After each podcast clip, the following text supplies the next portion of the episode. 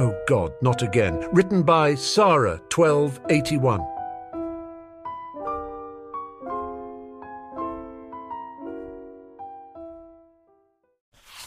Chapter 34. Exams were never fun, even if you were 12 years older than everyone else taking the exams and had in fact literally done some of the spells in your sleep, and the complaining from everyone else about how difficult it was to turn a teapot into a tortoise. Although that wasn't nearly as bad as Hermione moaning about how her tortoise looked more like a turtle. "Hermione," Harry said patiently, "we've been over this. You did the spell for changing a teacup into a tortoise, not the spell for changing a teacup into a turtle. And don't think Professor McGonagall won't get a letter from the new magical chapter of P.T. for this. Seriously, what is with everyone and their constant abuse of animals? Harry, look at how everyone treats people who don't happen to have magical powers, and ask me that again," Hermione told him. "Anyway, getting back to the fact that I'm going to fail..." "Oh, please, Hermione," Ron scoffed. "No one fails, ever." "Marcus Flint did," Hermione reminded them. Harry snorted. "What?" she demanded. "Nothing, just that he didn't fail. He just showed up to play Quidditch," Harry explained. Hermione rolled her eyes at that. "Right, like anyone would come all the way back to Hogwarts and convince everyone that they had to repeat a year just to play a couple of Quidditch games." There was silence for a moment as the three boys exchanged pitying glances. "I totally would," Ron said. "Me too," Neville agreed. "They would have to pay me," decided Harry. "Right, because that's not pathetic at all," Hermione rolled her eyes. "It's not pathetic," Ron corrected her. "It's Quidditch." "And even if it were possible for anyone to fail at Hogwarts..." Neville quickly changed the subject as Hermione looked to be bracing herself on a rant about Quidditch fanatics. "Having the end result look like a practically identical species isn't exactly the worst thing that could happen. I mean, look at Ron's tortoise. It's still P.T. "Hey, at least I didn't lose my head and accidentally turn my teacup into a flock of flamingos," Ron shot back. "Oh, right. Hannah Abbott," Harry smiled fondly. "One of these days that girl is going to learn to keep her head in an exam." "Mine still wasn't as good as Harry's, though," Hermione pouted. "Professor McGonagall said she'd never seen a more perfect tortoise in all her years at Hogwarts. I just can't compete with that." "Don't feel bad, Hermione," Harry reassured her. "McGonagall just thinks I'm a transfiguration prodigy, like my dad apparently was." "But all the other teachers say the same thing," Hermione pointed out. "Well, except for Snape. Snape had, as a matter of fact, docked Harry's potion 5 points because he had ended up using a modified recipe for the confusing concoction that Luna always swore by. Apparently, her mum had made the changes." "Don't you mean Slughorn?" Harry grinned. Right before their potions exam, Sirius had apparently decided that since Snape's hovering tendencies were such a distraction, replacing Snape's unpleasant countenance with Slughorn's physically incapable of being, imposing one would make them all feel better. Of course, half the class didn't even know who Slughorn was, but it was the thought that counted. Besides, Harry knew full well and was amused as hell, and it was a good thing that he was so amused, because otherwise he'd be annoyed that Hermione had once again refused to use the cheering charm on him for the exam. And to make matter worse, Professor Flitwick seemed to agree with her and let her do the charm on somebody else. Hagrid's exam was a great deal more interesting than "Don't Kill the Flobberworms," which Harry vaguely remembered it to be last time. This time they all had to take a ride on a hippogriff. Needless to say, this was Harry's easiest exam to date. The rest of the class vehemently disagreed with that, but the fact that no one else knew what to do was their own damn fault for making him deal with Buckbeak alone during their first class. Their astronomy exam went okay, or so Harry was told. He kind of fell asleep 10 minutes into it, but his friends assured him that when Professor Sinistra came by to give him his oral exam, he had sleep-answered all of her questions correctly. So maybe that was the easiest exam ever. In herbology, Harry took great delight in making fun of his classmates for not knowing any charms to cast to keep from getting sunburned, as they all turned bright red as the hours wore on. The exam itself was pretty boring, but then that was herbology. Even if it was dealing with magical and potentially lethal plants, the fact remained that it was a class on plants. He just couldn't find it within himself to really care one way or another. Muggle Studies was his first new exam of the timeline, and it was actually rather enjoyable. They basically just took a portkey to London, were handed a few pounds, and told to try and act inconspicuous. Granted, they had to do a paper on the experience once it was over, but still he and Hermione had had fun pretending to be tourists.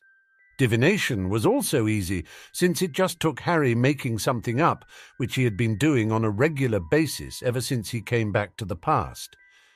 Harry told Trelawney that he saw a group of people trying to bring Voldemort back to life and getting arrested.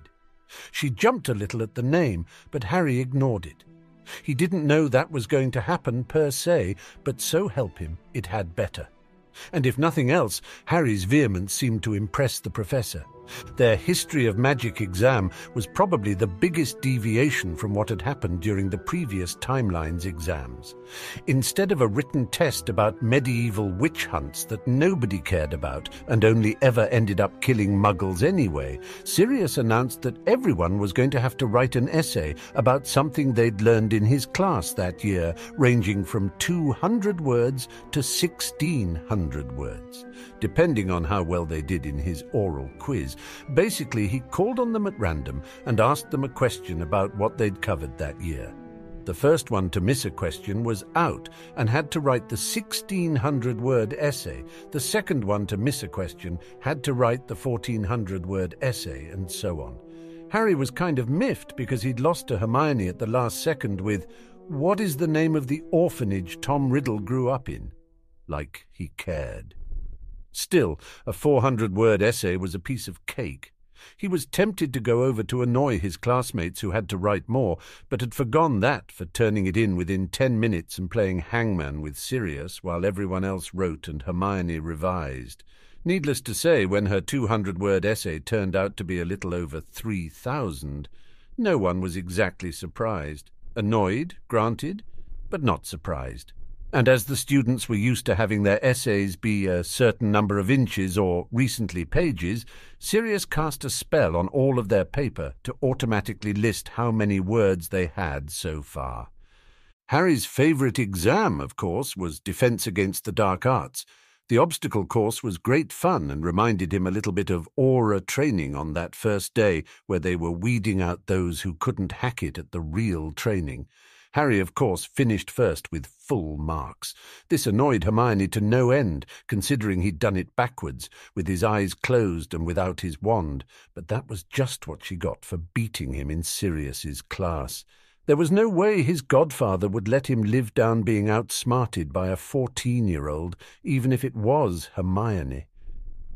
"I can't believe you took directions from our exam," Harry laughed at Ron, who had encountered problems upon reaching the Hinky Punk when he had, for some reason, followed its advice and ended up sinking waist-high into the quagmire. "What would you know? You had your eyes closed the entire time. It's not like you could have stopped it and asked for directions," Ron replied. "I get that you're sore that I beat you so blatantly in this exam," Harry told his agitated friend. "But you have to remember, this is my subject." "You had the fastest time yet," Ron pointed out, still irritated. "My subject," Harry reiterated. "Your modesty is really your best quality, Harry," Hermione said dryly as she came up behind them.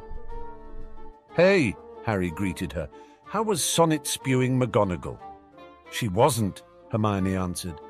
Upon seeing the twin looks of confusion on Harry and Ron's faces, she elaborated. "This time she rapping an opera about my failings." Harry laughed. "Now that I have to see, I wonder if I can—" "No," Ron interrupted. "I can see what you're going to ask, and I'm telling you right now, she'll never do it, mate." "Spoil sport," Harry pouted. "Hey, what's taking Neville? He's been in there with the boggart for over 20 minutes now." Hermione and Ron exchanged meaningful glances. "Well," Hermione began, trying to be tactful, "his boggart is rather intimidating." "It is not!" Harry started to say when he was interrupted by Neville bursting out of the trunk with the boggart, screaming. "Oh, shut up!" Harry said, annoyed as Ron started giggling. "What happened?" Ron asked between his laughter. Neville looked tentatively at Harry. "You wouldn't really convert your old house into a haunted house, would you? Or allow people to keep their name off of the list of registered animagus by paying extra? Or give the house elves a union? Or allow goblins to use wands on Mondays since they don't exist? Or make everyone wear pink on Thursdays? Or make Do the Hippogriff by the Weird Sisters Magical Britain's national anthem? Or regularly import llamas and releasing them in random places? Or—" "Dear God, how many of those do you have?" Hermione asked, horror-struck. Neville shrugged. "Remember, I was in there for a while." Harry sighed. "To answer your question, Neville, no, I would not. But I do plan on becoming minister one day. Thanks for the idea." With that, Neville promptly fainted. Harry rolled his eyes. "He is so faking." He nudged the boy with his foot. Probably. This year, Harry didn't even bother sitting down at the Gryffindor table during the end-of-the-year feast. He knew he'd have to bail very shortly anyway when Dumbledore started reading off point totals, so he just made his way to the Slytherins at the beginning of the meal. "Why are you here?" a black boy Harry thought might be in a few of his classes asked. "I can't possibly be with the Gryffindors when we win the House Cup," Harry explained, "and I've sat with the Ravenclaws a few times already recently." "Why can't you sit with the Hufflepuffs?" the boy asked, eyeing him warily. "Blaise, don't," Theodore warned, sitting down next to the boy in question, Blaise Zabini apparently. "Don't what?" Blaise asked, confused. "I just asked him a question." "Talking encourages him," Theodore explained. "I don't need to be encouraged," Harry claimed. "I'm a Gryffindor." "We noticed," Draco said, sliding into the seat beside Harry. "And as for why I'm not at the Hufflepuff table, well, the first time Draco and I met, we were talking about the houses. We decided that if we ended up in Hufflepuff, he'd leave and I'd defect. Since I'd have to come over here anyway if I went over to the Hufflepuff table, I decided to just spare myself a trip and come here instead," Harry explained. "How can you defect from something if you haven't actually been a part of it in the first place?" Blaise couldn't help asking. "Blaise," Theodore cried. "Sorry," he apologized, "but Draco's encouraging him too. Why aren't you yelling at him?" Theodore rolled his eyes. "Draco, God help him, likes Potter." "Not to mention my teenage rebellion," Draco added. "That reminds me, are your parents still pissed?" Harry asked. Draco snorted, but didn't say anything. Harry took that as a yes. Dumbledore stood up then. "This year has been an exceptionally high-scoring year as far as house points go, the highest I've ever seen. In fourth place is Hufflepuff, with 9,307 points. In third place, we have Ravenclaw with 9,526 points. In second place, we have Slytherin with 1,094 points. And in first place, with the single greatest number of points accumulated during the course of 1 year, we have Gryffindor with 13877 points." "What's with these freakishly high point tallies?" Draco asked. "Sirius gives out points like candy," Harry explained, "not to mention his 50 points to anyone who he hears say Voldemort thing." "For once I do not actually have any last-minute points to give out." Dumbledore paused as Sirius leaned over and said something. "Correction, I award Harry Potter 50 points for finally saying Voldemort, bringing Gryffindor's total up to 13927. Harry banged his head on the table. "Damn him." "Dumbledore?" Draco asked. "No, Sirius. I was so careful not to say that in front of him this year, but now, and damn Neville too for predicting that we'd win again." "Everyone knew you were going to win," Theodore pointed out. "Not helping," Harry said. "Not trying to," Theodore replied. "Seriously, does everyone get to talk to Potter but me?" Blaise complained later that day. "So how did you beat the curse?" Harry asked Remus curiously. "Curse? Remus repeated absently as he packed. You know, the one Voldemort put on the Defence Against the Dark Arts position so Dumbledore would have to get a new one every year. Seriously immature of him, by the way, Harry reflected. Oh, I didn't. My contract was only for a year, Remus told him. Oh, Harry paused. What are you going to do now, then? I mean, didn't you say your lycanthropy made it kind of hard to find work? Remus smiled at that. Normally, yes, but Sirius totally hired him to be Lord Black, Sirius interrupted, barging into Remus's office. He hired you to be Lord Black. Harry looked to Remus for confirmation. Remus nodded. He likes the title, but he doesn't want to deal with all the responsibilities, and I needed a job. Besides, Sirius added, Mooney's like the most responsible person I know. He knows all the laws, he's a half-blood, so it ought to annoy anyone I'm related to who isn't Remus's future girlfriend or her mother, and... For the last time, Sirius, Remus cut in, Nymphadora is not my girlfriend. She lets you call her Nymphadora, Harry pointed out. Yeah, not even I get to do that, Sirius agreed. She lets Cedric Diggory and Charlie Weasley call her that too, Remus said defensively. Harry nodded. Yeah, but those two are because she lost a bet, and she doesn't bet first-name privileges anymore. I should know. I've tried. Nymphadora is a bit young for me, Remus insisted, seeing as how she just graduated 2 years ago. I absolutely agree, Sirius said heartily, patting Remus on the back. Remus looked up, surprised. You do? Definitely, Sirius confirmed, for another 2 or 3 years. But then I expect you and her to start going out.